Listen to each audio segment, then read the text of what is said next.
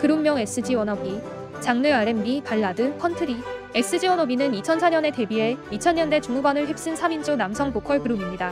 한때 소몰이 창법을 사용한 것으로 유명했던 발라드 그룹으로 데뷔부터 2007년까지 채동하, 김용준, 김진호 3명의 멤버로 활동하다가 2008년 채동하의 탈퇴와 함께 새 멤버 이석훈의 영입으로 현재 김용준, 이석훈, 김진호 체제로 유지 중입니다. 이름인 SG 워너비는 레전드 포크락 그룹인 사이먼 앤 가펑클처럼 되고 싶다는 뜻이 담겨 있습니다.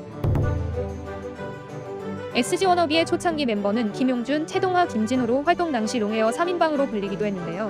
포지션의 경우 김용준은 서브 보컬, 채동하는 리더이자 서브 보컬, 김진호는 메인 보컬을 맡았습니다. 2008년 채동하가 SG 워너비를 탈퇴하고 이석훈이 새로운 멤버로 합류하게 됩니다. 이석훈은 새로 합류해서 서브 보컬과 2대 센터를 맡게 되었죠. 이석훈이 합류 후 현재까지 변함없이 3인 체제를 유지하고 있습니다.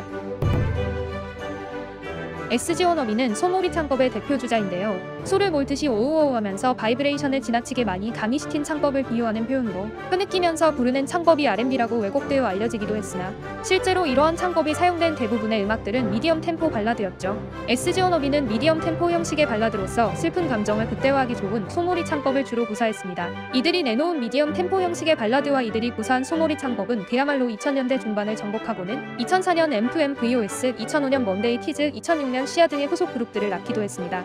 한창 유 행할 당시엔 음악 차트 대부분의 노래들이 다 이런 소몰이 창법류의 노래였을 정도였죠. 좋게 말하면 가창력 그룹이지만 나쁘게 말하면 이들의 창법은 한국 가요계를 획일화시키는 데에 큰 영향을 끼쳤다고 합니다.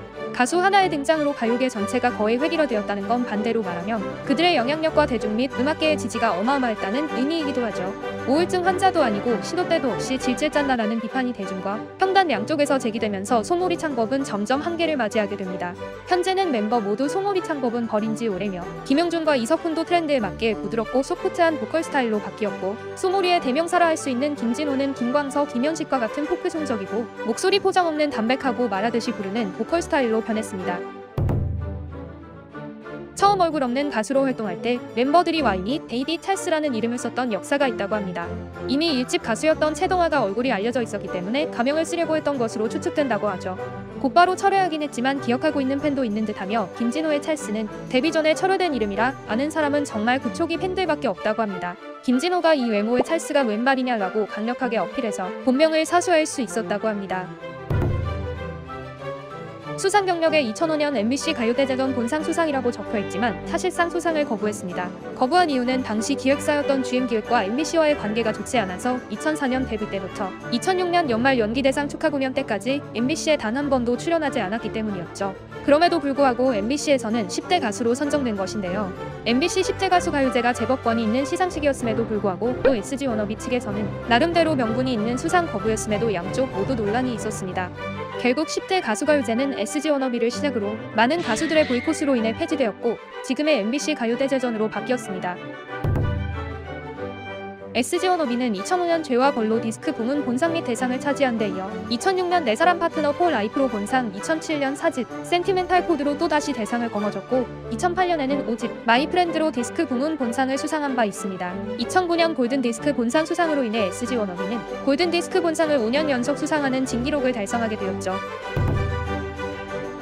최동화가 탈퇴한 이후 이석훈을 영입해서 발표한 5집 앨범은 그럭저럭 성공했지만 많은 팬들은 이석훈과 최동화의 목소리와 가창력을 비교하면서 최동화의 빈자리를 아쉬워했고 이석훈 안티가 상상 이상으로 많았죠. 그로 인해 상처를 받은 이석훈은 라디오에서 눈물을 흘리기도 했지만 마음을 잡고 꾸준히 열심히 하다 보면 언젠간 사람들이 자신을 좋아해 줄 거라는 믿음으로 꾸준한 노래 연습과 활동에 적극적으로 임했고 당시 최동화와 비교하며 욕하던 안티들이 서서히 줄어들더니 현재는 거의 사라졌으며 최동화와는 다른 맛의 매력적인 최고의 보컬리스트로 평가받고 있습니다. 2008년 최고의 인기를 자랑하던 최동환은 갑작스럽게 SG 워너비를 탈퇴하게 됩니다. 연기할 생각으로 탈퇴했다 멤버들과 불화 때문에 탈퇴했다는 등 루머도 있었는데 전혀 사실이 아니다라며 인터뷰하기도 했었는데요. 최동환은 SG 워너비는 앨범이 나올 때마다 가요 프로그램 1위는 물론 연말 시상식에서도 1위를 차지했다. 어느 순간부터 그런 생활에 나 스스로 무뎌지더라. 당시에는 가수로서 진정성이 없었던 것 같다. 노래와 팬에 대해 진정성이 없는 상황에서 이렇게는 안 되겠다라는 생각에 탈퇴를 결심하게 됐다라고 탈퇴 이유를 인터뷰에서 밝혔습니다. 채동하는 탈퇴 이후 뮤지컬 출연과 솔로 앨범 2집, 미니 앨범과 싱글 앨범 등을 발표하며 활동했는데 그러나 어릴 적부터 심장 질환으로 잘 뛰어놀지 못했고 거의 항상 우울증에 시달리고 있어 그룹 탈퇴 후 다시금 심한 우울증에 시달리게 되었다고 합니다. 그 당시 채동하의 첫 매니저가 자살한 것이 채동하에게는 큰 충격이었고 최측근인 가수 수호의 말에 따르면 씨야 해체도 큰 충격을 줘서 결국 채동하는 2011년 5월 자택에서 자살로 생을 마감하여 그 당시 많은 팬들과 동료 가수들이 그를 추모했습니다. 채동하의 죽음은 김진호의 음악 인생에 많은 변환점을 가져다 주었죠. 김용준은 2011월 4월 뺑소니를 쳐서 기소를 당했다고 합니다. 황당한 건 인근 경찰서에 뺑소니 신고된 게 없는지 전화 문의를 하다가 경찰이 내가 범인이냐? 라는 말에 깜짝 놀라서 자수했다는 것이죠. 결국 징역 8월 집행유예 2년 사회봉사 80시간이라는 판결이 나왔습니다.